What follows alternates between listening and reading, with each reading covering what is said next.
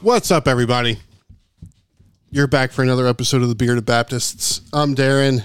Gene is here, and long lost John Hi, everybody. is back. So we didn't fire him. We didn't lose him. We didn't get rid of him. He's still he's still beardless, but we still love him. So he's here. Uh, thanks everyone for tuning into the program. Um, just as a quick reminder, Bearded Baptist is a podcast of Sovereign Joy Ministries. If you would like to know about us, about our ministry, um, if if you're watching our show and you see this fine T-shirt I'm wearing, the merch. that's only me wearing it. if you if you notice that too, uh, you can get one of these T-shirts at our website. No, we're not I don't anything. This is I don't provide this. uh, so you know if you want this, it's this is a pay to play thing. So, but you can all you too can have this lovely T-shirt of the Bearded Baptist logo. You can support our ministry. We get a couple dollars. Kind of will go help uh, maybe buy some new gear, some new cameras that don't die. Um, it's uh, just kind of helps us out, lets us know that you're you're listening. Um, another way you could do that if you want to drop us an email. We have uh, beardguys at sovereignjoy.org. Um, again, we've already uh, had some fantastic feedback from Gene F, who said that we are great. We're awesome, uh, especially the guy with the big gray beard. Yeah. So Love that guy. yeah. So so head on over there. Go to sovereignjoy.org. Uh, if you're on Facebook, it's under Redeeming the Family, where we have uh, all kinds of resources there to help your family navigate this crazy clown world we're in uh, from a biblical perspective. So, uh, anyway, that's my spiel. Like us, follow us, subscribe, recommend us, tell your friends about us. So, how you guys doing, John? It's fantastic to see you again. Great to be back. Good. I w- was All right. watching the episode uh, with Tim, the first part of it. And, Yeah. Uh, was sad to miss it, but man, thought that was beginning of a great conversation. So thanks to Tim. Yeah. And excited about Yeah. the Harvest Church in Rehoboth. But it's been a good couple weeks. My wasn't here last time because my wife took some well needed time uh, away from the family because she's a stay at home mom and homeschooling. Fantastic. Just gave her that opportunity to take like a Thursday night, Friday uh, off. So it was me and the boys just kind of holding down the fort. Uh, Nice. How patriarchal of you. I know. Fantastic. Feed the patriarchy, people. Um, that's good to hear. Uh, we had a great time with Tim. Um, definitely have to have him back on the show Yeah. at some point. Uh, would have loved to have everybody here. At some point, we might have. Can we get him with his uh, chosen sweatshirt? Oh, man. Yeah. You know what? I don't know what's worse beardless or chosen sweatshirts. Uh, probably the chosen sweatshirt. So that that's gonna have to come off. Um, but yeah, we had a good time. Uh, fun time. Laughed a lot. It was good to hear hear from him. Um, hear that that the uh, culture down there hasn't changed him at all. So he's still good and straight and all that straight on the straight and narrow is what I meant. Not good, good Yeah. and straight. That Staying on the that was a, that, was a, that was a slight slip of the tongue there, but uh, they're doing good. So we'll definitely have to have him back on the show. There's a few other people, friends that we're, we're talking about having on, um, and once we kind of get some techno technological, you know, issues uh, taken care of, that we know we can have a a feed uh, from like a Zoom call. So we're gonna have some other people on. So looking really looking forward to that. But it's it's it's good to have our, our beardless friend back. Um, that you know we're we're not legalistic here. So there there's At least grace. grow one. We can at least see true. Oh. that he has the capability. We've said that I John mean, a God gave him this beard. capability, and he is and he's forsaking. We're not forsaking. Michael, uh, do you guys know Michael Foster? Michael Foster seems to walk around with a perpetual stubble. Yeah, but doesn't like Judah Smith do that too? And a lot of these, I don't uh, think. If you come in here with like fancy sneakers on, John. or- No, no, I can't afford the preacher sneakers. So, All right. Yeah. All right, just making sure because you know I, I'm jealous. You know, I, I've always, uh, I've had kind of somewhat curly hair when I was growing up, so I was never one of those guys that could grow their hair long. It would it would literally just kind of go into a fro, you know, and that would I, I I was not quite old enough for the '70s where that would actually kind of be cool. Okay. Um, I was looking more. I was more of like the metalhead, and so my friends are like growing out all this long hair. It's all hanging down, and I start to grow mine out, and I look like a Q-tip. You know, it's just all big and puffy. Uh, and I was always kind of a little bit jealous of that. So now I'm looking over here at John. You can tell by the stubble, he would grow out a quite a righteous beard.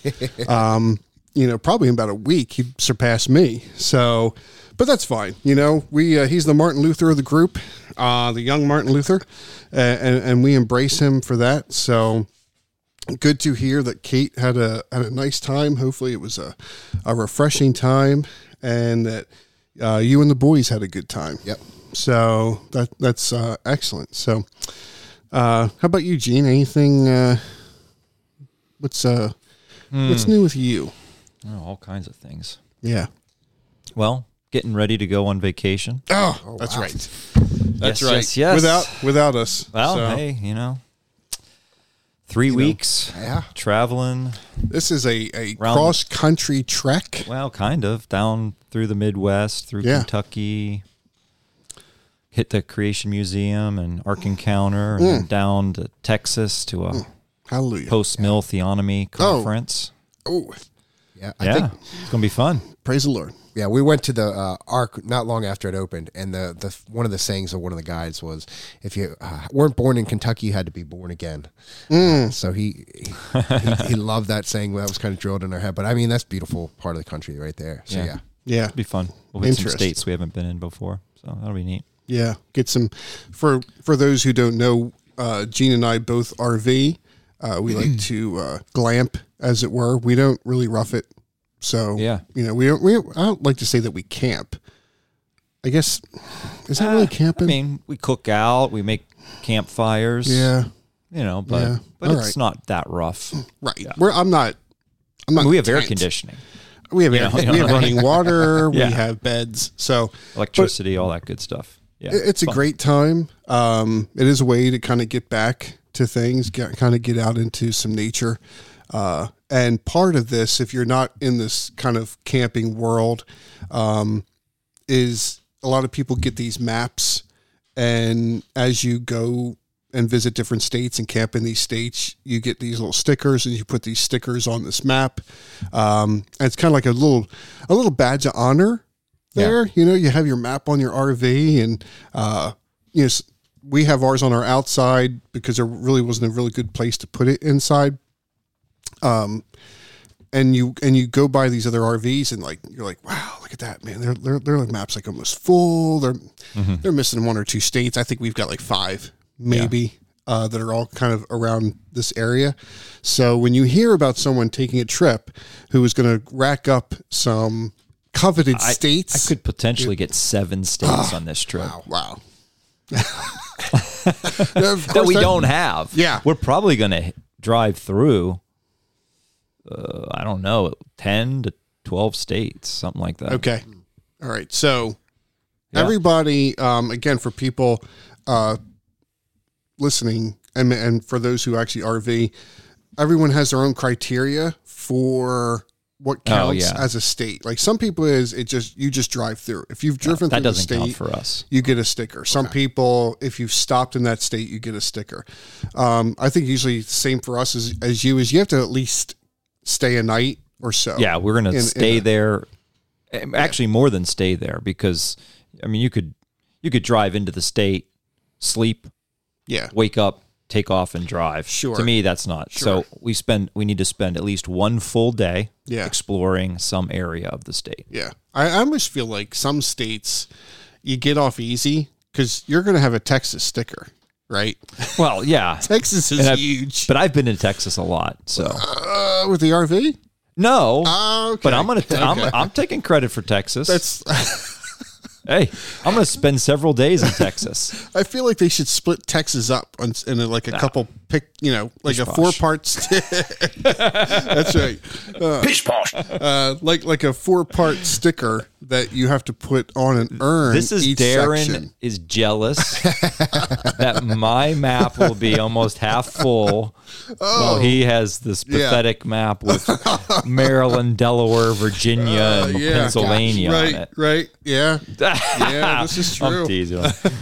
Well, you know, there is. Hey, so um, my mom, uh, I have an older sister who lives in Washington, and and my my mom is getting up there, and so we're kind of entering into this portion of, um, you know, we don't want her be her to be by herself, um, uh, just for not you know for her safety, but you know also just just to be able to spend time with her. So we are looking at considerations of she could either come with us, but my sister has also said that you know she could come out there. So one option they said was for me to drive her out in the camper, and I'm like, wow, it's a long drive. It's a lot of stickers though. Yeah, that's what because I'm thinking I could go out like very north and come back a little south. in each state. Hey. Gonna be gone for like a month. Yeah, I know we'd be gone for a month. Though that would be difficult. So, as much as I would, I would really like to do it, but with other things going on, with uh, you know, we mentioned one episode, Providence Church, uh, is this uh, is becoming more and more of a reality. Um, I don't know if I could really be Yeah. away that No, that long. I so, don't think so. as much as tempting as it is, and it's funny because the temptation is the stickers. it's like That's so bad. all these stickers I could get. I could get all these stickers. Uh, it's an just- illness, Darren. it- it's an, Well, you know, just to, to speak of another illness. Ooh, this is a this is a good transition here. Um, I mentioned Clown World. Yeah, something that good. was funny that that that actually happened. We because we went away um, Easter for for that week, and uh, I found this one website called CigarBid.com. Um, not a plug for them or anything like that, but you know, uh, I enjoy cigars. I know Jane enjoys cigars. Recently, we've we've taken up the uh, the pipe, um, tobacco pipe, not crack pipe or anything like that. Just got, you know, I feel like nowadays we do have to like You do need to clarify. got to clarify well, that. Just yeah. Although if you stop in most stores nowadays, they call them pretty much. tobacco stores, and they're filled with crack pipes crack and every other bongs. type of drug paraphernalia. So Ridiculous. So I, I found these couple of really good deals on these packs of cigars. So I ordered them and I was not expecting them to ship quite so fast. So they shipped out like the next day. And I'm still thinking, all right, I can still get home because in our wonderful state, you have to be 21 to purchase tobacco. Uh, if, if there's companies that ship you tobacco, there has to be someone there that's 21 to receive it and hmm. sign for it. Hmm. And given what has recently happened with with Bud Light and this whole clown world that we're in of transgenderism, it's just amazing that I have to have someone has to be 21 to purchase a cigar to get in any kind of tobacco. But man, if I'm 12 and I want to take uh, puberty blockers or cut my breasts off or castrate myself, well, then I should have full license to do that and not even tell my parents. So how does this? Is this not insane, Yeah, it is. or or what? Like I could not Complete believe insanity. that the things were like that now. Like I mean, and then even especially considering what you were talking about with dispensaries now, right? It Oh, yeah. like man, Yeah, I, I'm I'm pretty sure. I'd have to look check check into this, but I'm pretty sure it's illegal to smoke a cigarette. Not that I'm a cigarette fan at all, but Yeah. illegal to smoke a cigarette outdoors in Philadelphia. Really? Okay. I'm pretty sure it is. Yeah, just go down to Kensington. and, but you can you can up. smoke marijuana. Mm. I'm almost sure that's true too. I have to look into it again, but it's really messed up. marijuana We're- is a gift that keeps on giving. You know, at least the you can pa- passersby can benefit from that smoke as well. and Get a little happy feeling. So, uh, you know, maybe that's how they see it. They're socialists anyway, so they, they down. want everybody to benefit from your stuff anyway. So why not benefit from your from your smoke of your Yeah. marijuana? But I I just thought that was that was crazy. Uh, on that note, like well, the crazy like Bud Light though. yeah, I mean, gosh, yeah, what are they thinking? I mean, this is going to be a lot later than. I mean, probably people hear this, they've heard a bunch on it It'll be a already few by the weeks. time they hear it. But, yeah, sure. but gosh, it just. I don't know what these companies are thinking. Do they really think that this is smart? Uh, I mean, you got a bunch of rednecks drinking beer and you know driving pickup trucks and watching Yeah. NASCAR Yeah, and stuff like that. Yeah. And, we're going to promote it with A man, a man, man, dressed up like a woman. mentally ill man. like So who? yeah, Who, who Yeah. thinks that's a good idea? yeah. These these know. companies are just out of touch. Um, I sure hope they lose a lot of money. Well, from a business standpoint, is is this a company that has shareholders and people that other people that have vested interests? You, you've heard it before about companies that would make a, a decision, a business decision that was horrible, and them being held accountable by these shareholders for the Mm, true, decisions yeah. that they make. Um, now, I mean, The and- ESG stuff and Yeah, I don't know if- that, but you know Anheuser Busch is it's all family or or what. So I I don't know, uh, but right, like what was that board meeting like, where they're sitting around pitching ideas, and they take a look at this you know crackpot and say let's uh-huh. put this guy on our on our cans. if whoever's running marketing doesn't get fired over this, they're idiots, right? well, they, they probably got promoted over this. yeah. Yeah, the that campaign fell through with Dylan Mulvaney, and then they tried to do the patriotic route, and they got hit from the left as well. Because so it the, the Bud Light is just out to sea right now. They Yeah. got they've alienated So both has, sides. I haven't even aisle. paid attention Yeah, after it came out. So, So, there was huge backlash to the Dylan Mulvaney. Oh, so then they tried to do That's a good. patriotic, and then the left was like, "Whoa, whoa, whoa! You you put forth this individual, and now you're backing away and tried to do the patriotic thing." So they they've lost. I'm sure they're losing money, hand over fist to to try and salvage something, and it's just not working. they should have just stuck with the. What, what, what was it? What did they used to use? Well, you sent me a picture with the used to use. like, oh yeah, They used to actually that have is- women. That's actually funny. So, the I day it came out, I was, I was getting tires on the RV, getting ready for the trip, getting Mm. new tires, and I'm in this old, you know, mechanic shop type of place, and so you've probably all seen them. You know, an old poster back in Yeah. the day. You know, when these mechanics or whatever would hang a poster of a, you know, a scantily clad woman. Well, it happened to be Bud Light and Bud Yep. and they were i mean they, it was pretty clean That was pretty they were tame. clean They- those were one- tame one-piece pictures these were very old Yeah. they were one piece suits but they were women real women um, not men trying to be women Yeah. and um, I just thought it was funny. I took a picture and sent it to Darren. I'm like, Yeah. look at the irony of this. On, Right. the, on the day that that Right. comes out, I'm like, yeah, look at this. That, that that's the craziness is because when you look at the percentage of people in America, it's like less than what one percent. It's like not even that much that identify as transgender um, or gender dysphoric. Yet companies are bending over backwards to cater to such a small percentage, and you know, be the first to run out there and be like, "Hey, look at," and everybody's trying to outdo each other on how much how inclusive they are, and finally seeing something like that bite them. Yeah. Well, I think it's where they're drawing their information from. So mm. if you're a Bud Light and you're trying to appeal to maybe the younger demographics, the young 20s, early 30s, uh, I forget what it was, but I was listening to a study that said most of the trans movement is fueled through TikTok. Like mm. that's a huge mm. purveyor. So if you're hanging, and I think this will tie into our point later, but if you're hanging out in the digital world, un- detached from reality, then you're just going to consume whatever you think the the the spirit of the age or the culture from online and not be attached to something tangible something and so you're like oh of course this is the way the culture is going because this is all i'm seeing online Yeah. not realizing that most people don't live online Right. yeah And this is something too.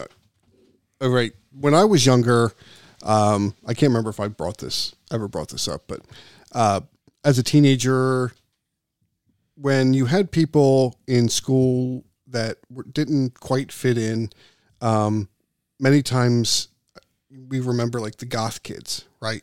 The goth kids were kind of Yeah. these outcasts So if you didn't, if, if you weren't a jock or you weren't, you know, a beauty queen, um, you weren't like really smart, uh, you kind of fell into this, uh, you know, crowd that didn't have anyone. So you would see kids that would kind of adopt this goth lifestyle because then they had people to identify with. Uh, you know, they could be the outcast. Like, all right, if I'm going to be ostracized, I'm really going to go with this ostracism and you know look crazy and all. So, and it seems that now transgender is the new goth. It's kind of like, oh wow, this is so cool. Oh, you're you're this, you're pansexual, you're blah sexual, you're trans, you identify as this. And people that are kind of like again outcasts that don't find acceptance in these things take this on. They're almost preyed upon And in this online community. It's like, wow, now I can actually have this identity now that I didn't have before. I get acceptance, not just acceptance, I get praise, I get affirmation um, to, to do these things. Honestly, I think these big companies are are involved in a lot more than selling their product. Mm. They most of them have political agendas. Mm-hmm. I mean, you, you see it. That's that's the scary part. I mean, we're we really are in somewhat of a fascist type environment where it's not just government, it's government and big companies that are mm. trying to control our lives. And the online um, you know, AI and all of that stuff. I mean, we, we saw this stuff going on with people being silenced and, mm. you know, First Amendment rights being violated by the major companies that we use every day on our smartphones. Everybody's using them, right? Google and Apple and, and Facebook and all these companies, they clearly have political agendas. Yeah. And I, I, it's not surprising to me. It wouldn't be surprising to me that Bud, Budweiser, any of these major, large corporations, um, it's kind of almost to be part of that elite crowd. You you do these things, and eh, no matter what the cost. Same thing could be said for uh, global warming. All these things, you just jump right on the bandwagon of all these types of things, whatever whatever it is. Um, you know, various woke agendas, uh, CRT, all this stuff. All these companies just ju- dive straight in yeah. without really almost no regard for the backlash. It's almost like we don't really have that much influence, sadly. Um, I'm glad to see them lose money, but you see this stuff with Disney. How much? How much has Disney done? Same type of thing, indoctrinating kids. Yeah. Yeah, it's a scary place we world these days. Gene, you sound dispensational. Well, I mean, all the more reason why the church needs to step up, grow a set, and Yeah. fight. Yeah. Right? I, was mean, gonna not say, fight You know, maybe, know, maybe I need to take pull out your the uh, guns or whatever, but you know what I mean. Just No. you know, be a be a voice, be light Sure. in that dark world, right? What, where's the where's the counterpoints to all this Hmm. from the church, from the evangelical church? Where is it? What are we doing? nothing. I mean, we're Big, almost big Eva's doing nothing. yeah. That's what I'm saying. So Doing nothing. sure, and actually, it's Wait, almost going along a with it bit. though. A lot are just pandering to it. So you were going to say something, John? I totally forgot. All right. So Awesome. Good Yeah. points. Good points. Yeah, yeah, I appreciate that. So It's on one of my rolls. On yeah, no, that that that's uh that's true. It's on a rant. Um, because uh, it, it does, I guess, um, segue into into something that we were going to talk about today, um, and this this trending uh, toward what our modern society has become, um, like since I, I had mentioned purchasing cigars and uh, also the pipe and uh, something that cigars you still see cigars you know people still smoke those but pipes have kind of almost gone by the wayside yeah. you know we've talked about kind of you used to walk down the street and you catch a whiff you catch that whiff of that cherry uh, smoke or vanilla, and you'd be like, oh, you knew that was a pipe because it smelled so good. Uh, but something that's kind of been we've been talking about that's been bearing on us uh, is from Jeremiah six sixteen that where the Lord. Do you have it? I have it right here if you want me to read it. Wow, the actual right. the actual word. Yeah. Okay. Reading from the CSB, this is what the Lord says Stand by the roadways and look. Ask about the ancient paths. Which is the way to what is good? Then take it and find rest for yourselves. But they protested, We won't. Yeah. Ancient paths, old ways. Um, something that is kind of what got us thinking about that some of the people that, that we've been watching um, as we kind of we're learning about pipes and how to smoke them though. We're talking about these old paths uh, something that's been a burden for me um, as well as i know gene and i'm sure john as well with uh, you know providence church has been returning to some more traditional ways and this pace that modern day society is running at um, just seems to increase more and more Yeah. and more and more. Um, and through that we have sacrificed uh, for the sake of convenience many things. We have abandoned traditions. We have lost the old ways. Um, and we see in scripture over and over again these symbolisms of paths. Um, you know staying on the path not veering left or right from the path seeking the old paths um, and this over and over again where instead of we're in a society where we're always looking forward. We're looking for the, like the next newest thing uh, the next technological advance uh, whereas the scripture seems to be And often we're following the crowd too, which is the following following the crowd to who knows what to right? Like lemmings. Yep. many times it's been said we're like lemmings running off the cliff. Um, whereas scripture seems to tell us over and over again to look back look back look back. And instead we're running ahead. So part of today is, is going to i think is going to be a two part episode. Uh, another we're kind of getting into these two parters but this first half was going to be what have we sacrificed to Yeah. that we've ab- what have we abandoned? What have we gone away from? Uh, what do all these things look like? Uh, but the next episode will be what can we do? What are some steps you can take to kind of get back on that path Yeah. to you know whatever it is uh, kind of pull back some to to get out of this machine that we seem Yeah. to be stuck in that's just just barreling forward so i want to you know just kind of open that up um, Yeah, I just add. I mean, the good news is that I think people understand this and have seen this. I think maybe maybe it started somewhat with with um, COVID and 2020 Yeah. stuff. You you, st- you started seeing a, a move back to like maybe more people prepping and realizing, gosh, you know what? If the if there's not toilet paper in the in the grocery store, oh no, what's going to Yeah. happen, right? And they start thinking about, well, what if there's not this food, and what if there's not that food, and just so more self reliance, uh, gardening, or looking for, um, you know, other sources of food, maybe you know, store food storage, canning. Um, you couldn't even get ball jars and canning supplies for a long time.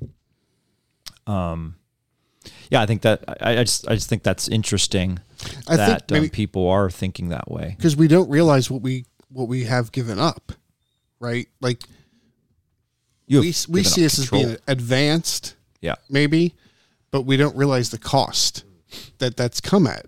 And I think that was one thing that COVID did was, oh wow, what do I do if I can't get this or that? Um, You know, we've because of globalism, we are so dependent on imports. Um, now, I mean, fortunately for us, for Americans in the United States, uh, we could sustain ourselves believe it or not, we can actually grow In have our own every cattle. way we can. Even though we import so much stuff, we're so dependent on you know on the import. We we could do it ourselves.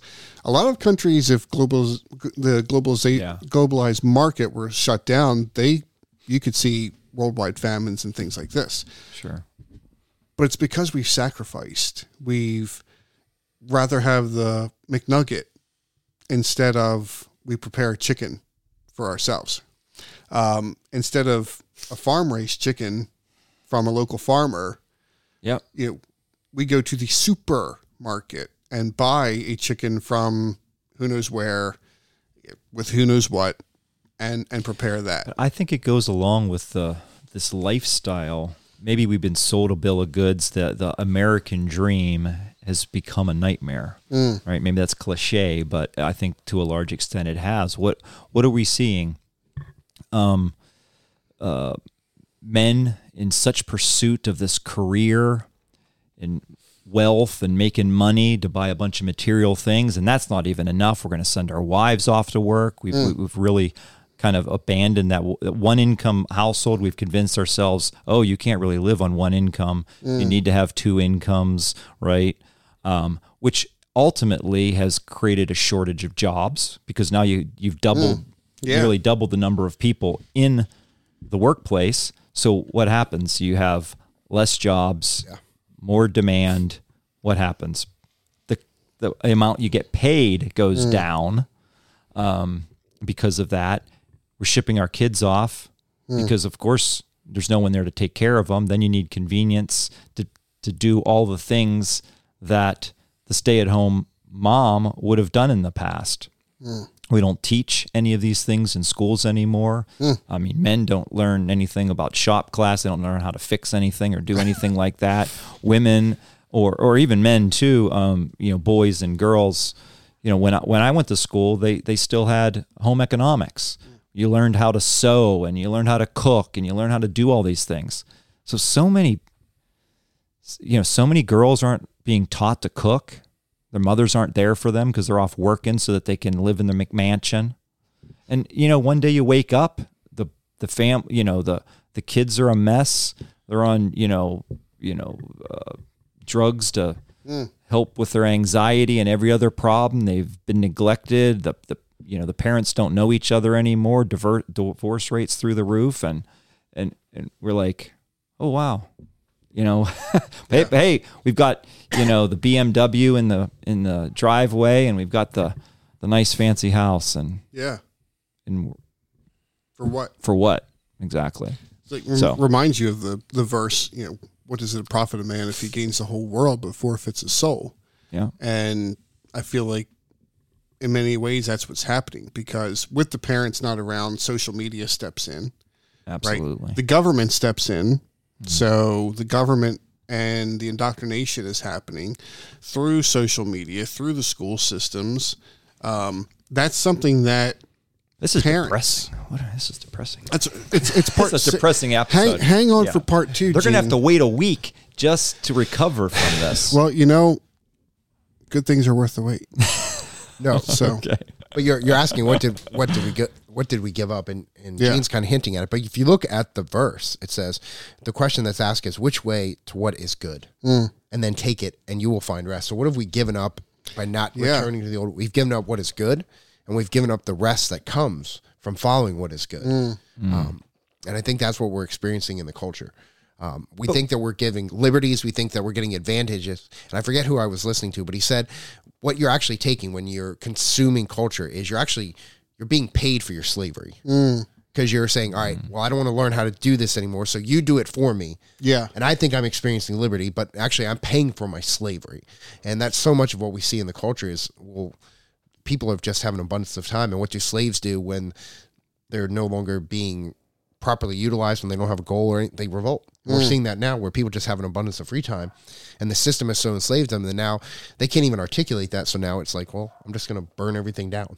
Hmm. Right. I'm just going to disrespect it. So it's, we've given up what is good and we're not experiencing rest because of it. yeah, yeah. Well, we've been um, sold that the other stuff is good, Yeah. and we've started to believe it. Yeah, the the demonic, the dem- demonic in the world can't can't produce what is good. So they offer imitations and counterfeits and pro- saying that this is good, and we're so steeped in our junk and our sin that we can't discern because we're not following the ways that the Lord has laid out. Right. Trusting in His structure and trusting in the way He's arranged everything because He's the creator of it. And He says this is the way it should work. And so Satan always comes with an imitation and a counterfeit, and we're just back in the garden. Well, did God really say? Yeah. Then Yeah. I'll then I'll experience that. But sadly, too much of the church is like this too. I mean, I'm burdened by it. Um, you know how many how many examples are, are of people, couples, families in the church have their kids in public schools, have both parents working, are in the rat race, doing all these same things. Mm. There's just Yeah. it- like just on the surface, some of that stuff doesn't sound that bad, but it just there's so many other things that just pile on to it. It- that- like, like all the cause and effect stuff. You're gonna sow what you reap, Yeah. right?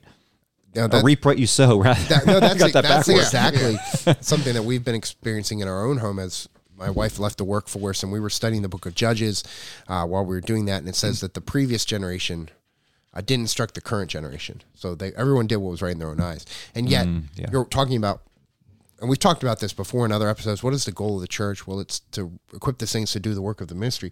And yet, when you read Titus, Paul tells Timothy this. He says, This is the way that the faith should be lived out. He says, in chapter 2 he says but you are to proclaim things consistent with sound teaching.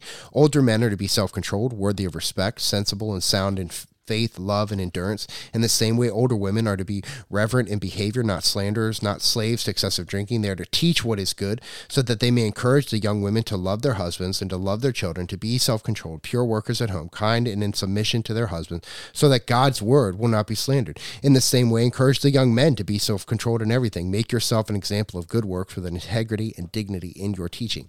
And so much of what the church isn't doing hmm. And I and you talked about home, home economics. Part of the discipleship process that I'm becoming more convinced about is taking that young couple and then saying, "All right, do you even know how to do this marriage thing? Do you know even Yeah. do you have skills? Do you have tangible things that you can work toward? Can we teach you to do that? Put your house in order." Yeah, And then I think it's huge. Yeah. I think, I mean, yeah. That if you if you look at that, um, it's absolutely what's missing. I mean, we'll we we'll go to fifteen Bible studies or whatever. All that stuff's good. I'm not saying Bible studies aren't good. Of course they are, but but and neglect all of all the other pieces. You know, the the women's ministries and men's ministries are just another Bible study or just another Yeah. version, right? And I, I think that there's a place for some of those ministries, but maybe they should be more about the older men teaching the younger men how to be men, Well, and how- the how older women teaching the younger women Sure. how to be women, how to care for their husbands, how to care for their household. I mean, all the stuff that you see in that. Well, that that oh No, I was going to say that, and there's a book on Darren's desk here called "Critiquing." Yeah, the critique of gonna- modern. I was gonna get into youth that. ministry. So let's that teed that up because why aren't why isn't that happening? Well, Darren, tell well us. that that's really something because and and this was eye opening. I had no idea I was going to do that. Um, yeah, yeah. In fact, I'll hold it. Maybe. Oh, that's that's your camera. Sorry, but and this will be a link on. It's a short little. It's almost like a, uh booklet. Very easy read. Yeah, very easy read. Uh, I actually had I listened to it first. It was on uh, the recordings on Canon Plus. Um, uh, Doug Wilson in you know, Moscow uh, Church, uh, Christ Church out there. They had this. I listened to it and I had to buy this because I wanted these stats that he uses in here um, because these were things that were like totally eye opening to me that I was not aware of. The origins of age segregation. Uh, you know, I grew up in the church. We had children's church or you know, whatever you want to call it. Uh, there was a youth group, things like this. It was just kind of how it's always been. So part of you thinks like, well, I guess it's kind of been like that for a while. And you go through this and it, it's not like that at all. So, you know, uh, pardon me if I read just a, a couple quick paragraphs here. They're, they're quick things, but when you see the history of age segregation, um, how this kind of came about, it's it's amazing that the church follows right along. So, so this starts off with the dawn of the generation gap and says just 150 years ago, societal uh, circumstances coupled with evolutionary theory drastically shifted our attitude toward time. Before the mid 1800s, time was arranged according to significant events. The chronology of European history, for example, was seen in terms of ruling families the Stuarts, the Habsburgs, Bourbons, etc. Today, by contrast, we speak of the 50s, the 60s, and 70s. Um, says before 19th century, the phrase on time, ahead of time, behind time meant nothing. Then the Industrial Revolution forced time upon us. Railroads ran on schedules and factories paid hourly wages rather than performance based wages. In 1884, representatives from 25 nations met in Washington, D.C., settled on Greenwich, England as the prime meridian, fixed the exact length of a day for the first time in world history, and divided the globe into 24 time zones. We have been carrying Father Time on our soldiers' so, uh, shoulders ever since. Um, he goes on to say that this new spotlight on time, though beneficial in many respects, shown in areas it shouldn't have, particularly in a new stress on individual age. Prior to the mid 19th century, birthdays were neither mentioned nor celebrated. Um, my kids won't be happy to hear that. Hmm. Uh, age wasn't even included in the 1850 census. It simply wasn't considered to be important. Uh, it wasn't uncommon to graduate from a university at age 17 or age 28 or any age in between. Students matured at their own rates. What's more, there was no impetus to segregate based on maturity level. The one room schoolhouse was the norm. Even in social gatherings, children who were considered to be miniature adults mingled with people much older than themselves. Um, it goes on to talk about uh, Horace Mann changed the, this first in the classroom by uh, fastening students to a fixed learning pace. Consistent with the onset of evolutionary thinking, progress had become synonymous with the passage of time. For the first time ever, students were segregated by age. Based on some dubious demographic norm, they would be judged ahead or behind their peer group.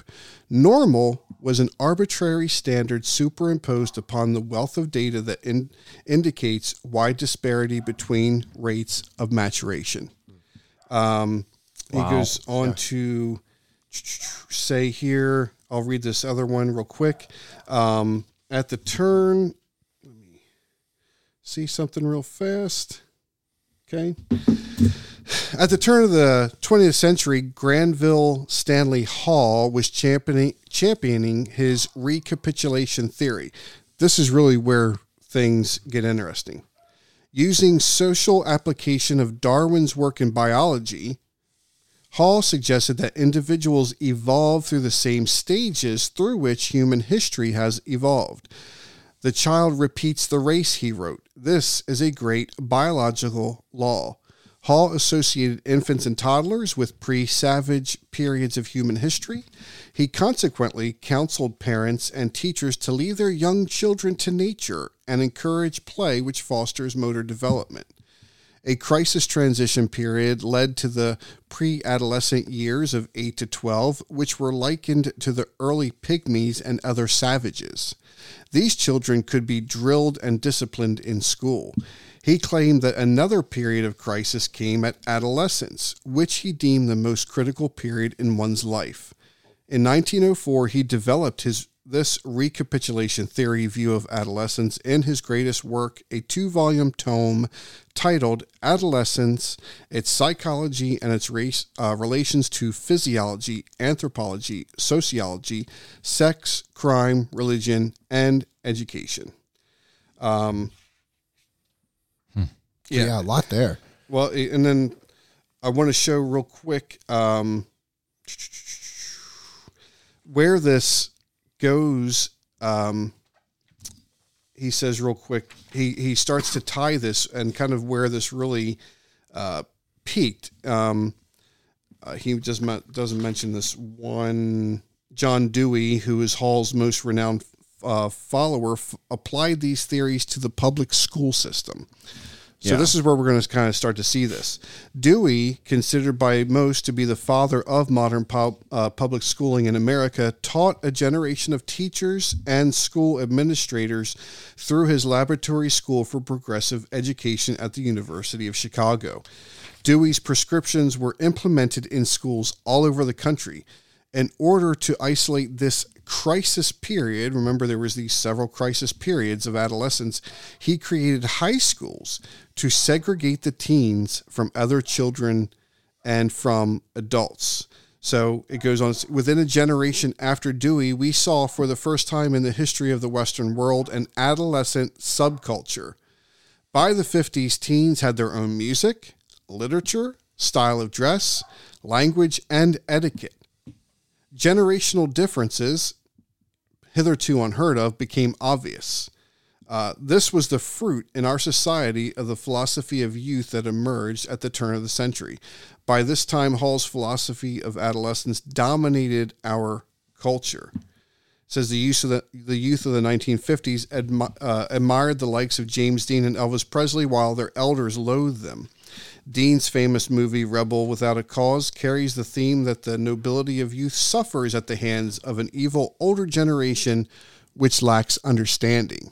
Sounds a little familiar. Um, when Elvis rose to fame, the generational classes clashes which ensued over hairstyles, dress, and attitude became legendary. Um, he goes on to say that we see in our present day that the youth subculture has become the dominant culture in our society. In terms of culture in all its form art, dress, music, etiquette, and entertainment we are confronted by the values of youth wherever we turn. Advertising either appeals to young people or to older people in a way to make them feel young. Television follows this same pattern, and most music is purchased by people under 20 years old. Today, children are brought up to make the most of their youth, and high school is perceived to be the pinnacle of life. Young people dream of being high school seniors, and when they reach age 18, they are on top of the world. What's worse, the world bows down to them. By age 30, we are already past our prime. We begin the frantic post 20s pattern of fitness, facelifts, weekend recreation, and spicy relationships which make us feel young again.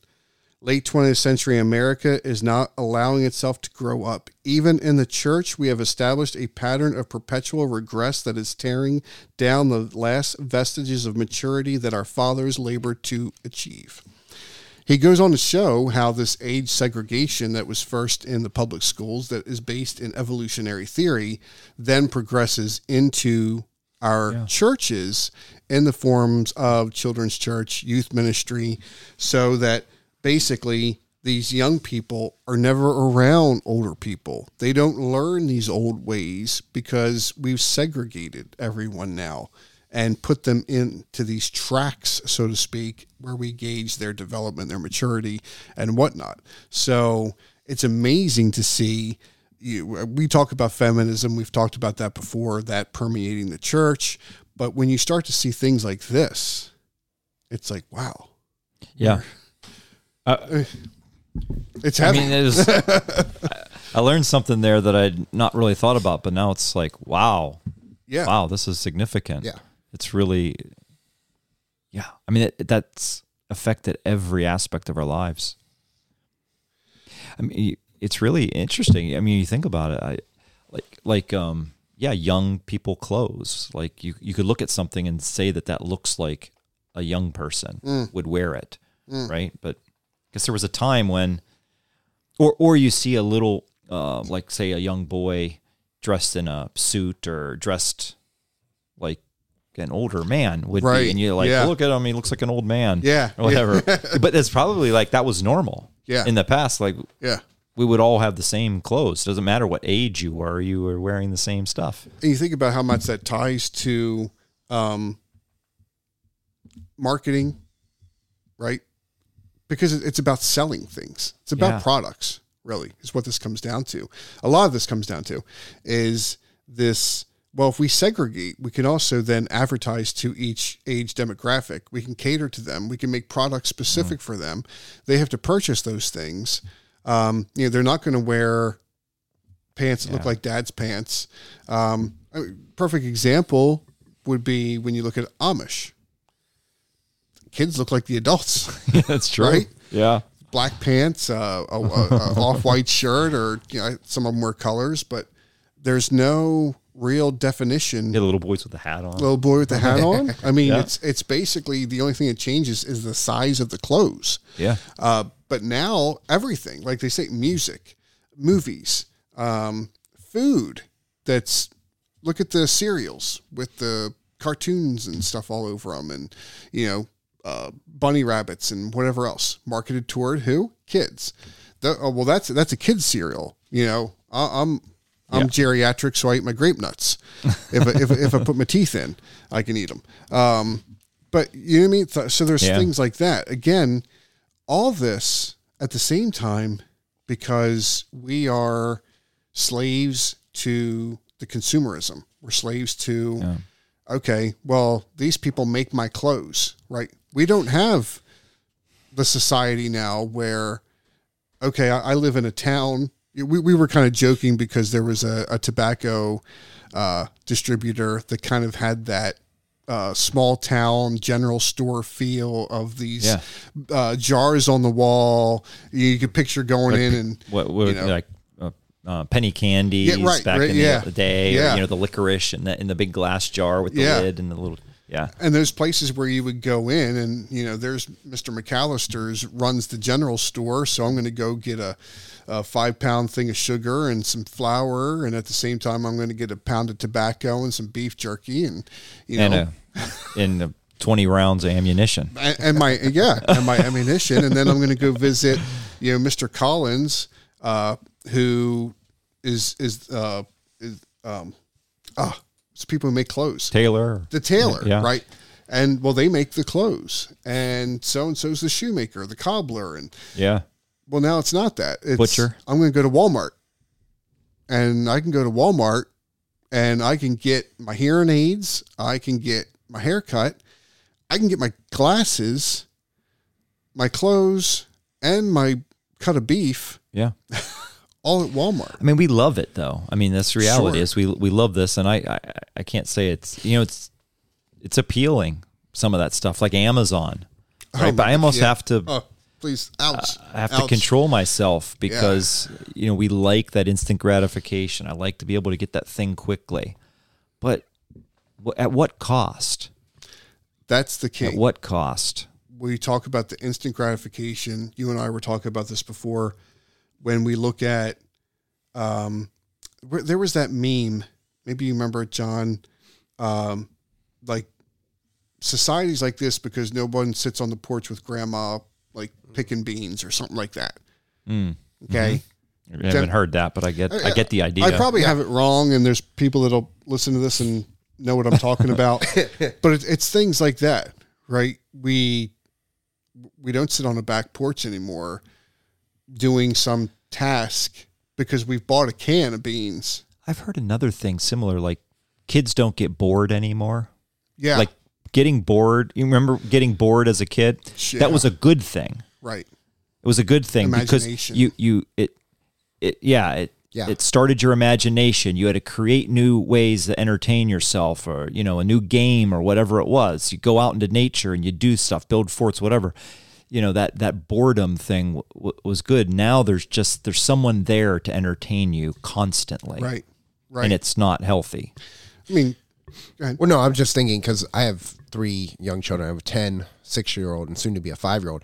Uh, and screens like tablets were great when we were taking long car rides, but we were just convicted recently as we were coming back from something as simple as Christiana, and they're like, "Oh, my battery's dead," and it's like, "Well, look out the window." You know what I mean? Like, let let take in what you're looking around. Yeah. And so we've cut back on the screen time. And then today, before I came here to, to record, my son uh, made a tent and is like using the tent to like walk through the yard. Like he's using it like a bubble. He's just walking. It's Okay. crazy. Like he's just walking and the tent's moving Hey, with him. And I'm just like, outside. I would much rather have him do that Yes. than just sit inside and Yeah. be like, I'm bored. Right. You know what I mean? Right. And these are the things that we've given up. Um, when we look at this instant gratification, I, hey, I'm definitely guilty of that with Amazon. Um, if I can't get Prime, like I'm I feel like what are they doing? Delivering it by by tortoise? It's you know I'm, I'm waiting to see the Pony the- Express. Yeah, yeah. The horse-drawn carriage is going to come down with my package.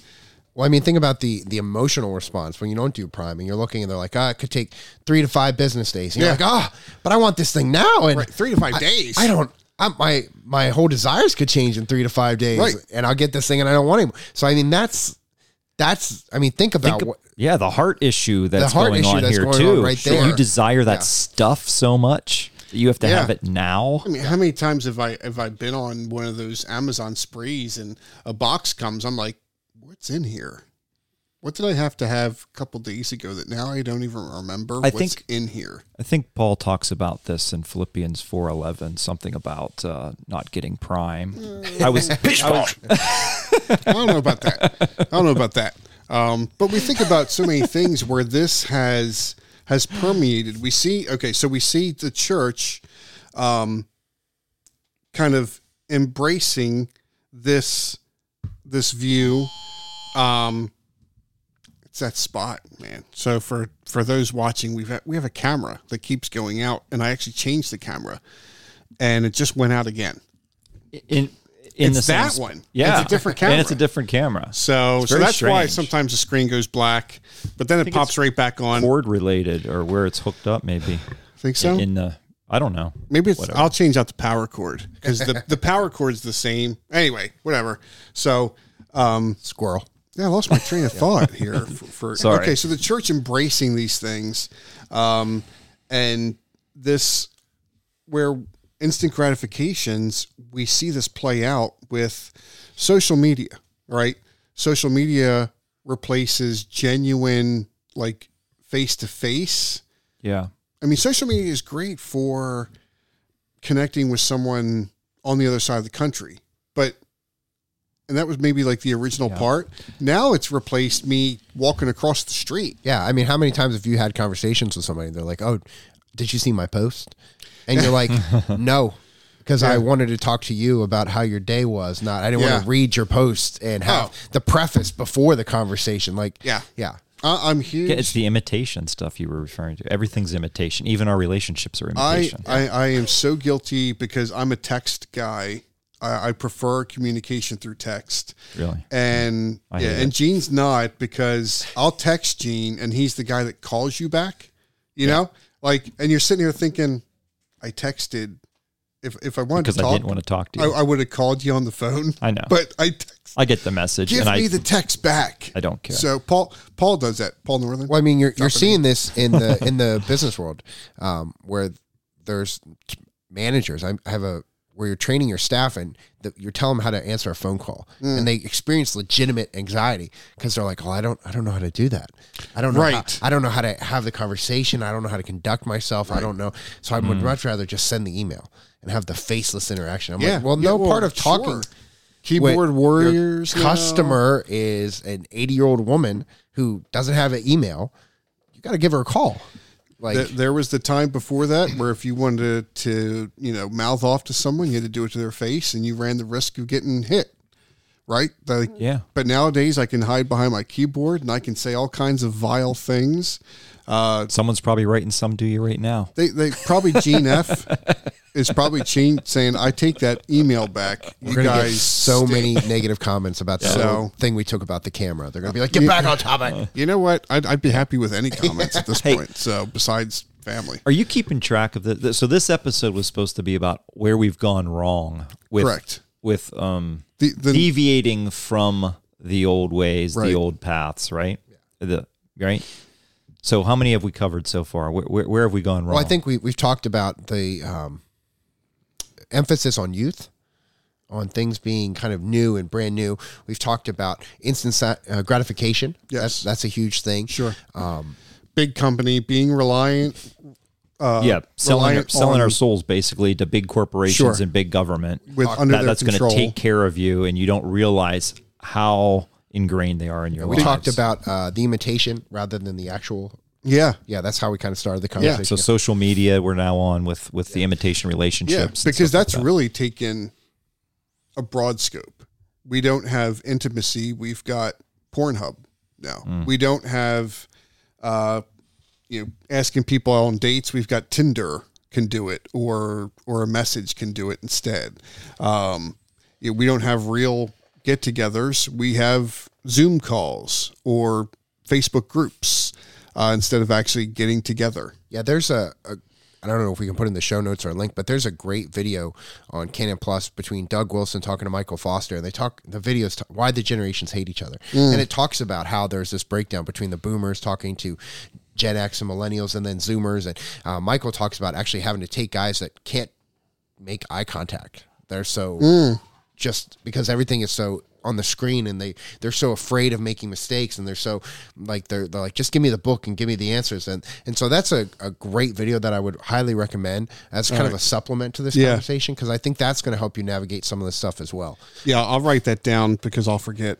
Um, because my my mind has been trained by Twitter and my short term memory now because of scrolling Facebook. But But I mean, we, but going back to you read that uh, from Critique of Youth Ministry, there's that emphasis on time.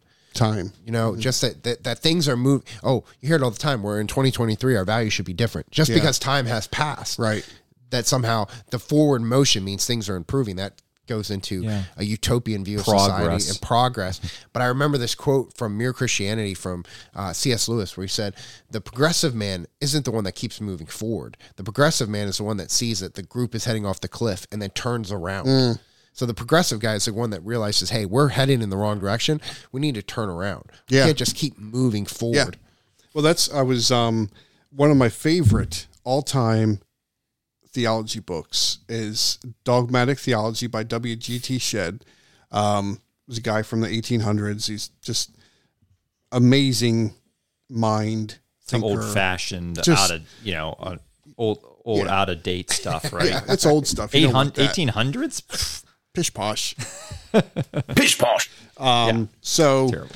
but when he talks about, and I think it was in his, in his uh, chapter section on anthropology and talking about man, and he was saying that the Christian man is not actually in our pursuit is not a state of progression, but it's really a, a pursuit of regression back to the primitive, back to Adam's original uh, state. That state that God created him in. Our sanctification is actually a regression back to that, back to that original state, and Back not really means to be human. Yeah. God Right. makes us fully human when we're saved. We're, we think we're moving, we're becoming more liberated, but actually, it's when we're saved and we're being sanctified that we're Yeah. becoming truly alive. Right. Becoming truly who we are. and it's a return Yeah. to that that almost like parado- paradise, Paradise restored, Restored, yeah. right? The return to eden the edenic state. Um, whereas our society is progress progress progress push forward push forward greater bigger faster stronger. We should the bible tells us look back look back. Remember the old ways. Remember remember remember. You, sh- you should um, maybe note that book too. I'll I think do- anybody that would, and we've mentioned things like post millennialism, stuff like that. If you're interested in any of that end time stuff, and you want to learn more about post millennialism, post millennialism, I, I think that book is is good. It's such an easy read. yeah Um, it's paradise restored It's called Paradise Restored by David Chilton. Um, good book. yeah But I think another, and again, again, it goes back to the time. Another thing that we've kind of gone wrong, and um, another interview that I was watching recently was Jared Longshore talking with Voddie Baucham. i saw them all Yeah, and Yeah, says, and and um, Jared asked Voddie kind of where we went wrong, and Voddie says that not only are we scripturally illiterate, we're historically illiterate. Yeah. we have no concept of where we are as a people in time and place, and who's gone before us, and how we can learn from them. Everything back to that instant gratification. Everything is just now, now, now. Now, And if you read the book 1984, that's how they won the history. There was there was the great before, but there was only ever now, and you judge everything historically by now. Now. That's what, and then you see that what we're doing in the culture. That's why we're taking certain books and changing them, or taking down monuments, or doing whatever. It's because we're judging everything by now, mm. and not going, "Hey, can I learn from this person?" Or maybe this is a product of its time, but I don't need to change it. I, you know, sometimes we, we see our faults by preserving the ugly things. yeah You know, by and it's it's just where we are. We're just adrift. Well, we've talked a lot about some, if not everybody's too down by now. Uh, But Depression. I think we've given people a lot of stuff to talk about, um, things that, and think in your own lives, examine that. Uh, a self-examine life is, you know, uh, proper to to take stock and look at uh, things in your life of how identifying these things that we've talked about, uh, getting caught up in materialism, getting caught up in you know the the uh, consumerism and things like this. So Instant uh, gratification. instant gratification. Just so being in the rat race, everything's faster, Yeah. faster, faster. I got to get here. I got to rush there. I've got to you know get the kids to soccer. I got road rage because somebody cut me off. They're driving too slow. It it just yeah, fuels this kind of anger and anxiety that we see so much. So so next week we'll take a look at what can we do, what steps can we take to kind of begin to get out of this. Um, things from the benign to maybe even things that are more drastic. Who knows? That's going to be based on your personality and if you t- like to take risks. But uh, I think it'll be fun. So um, I think that's going to be it for now because we've kind of been going on. But thanks again for joining us. We'll see you guys next time.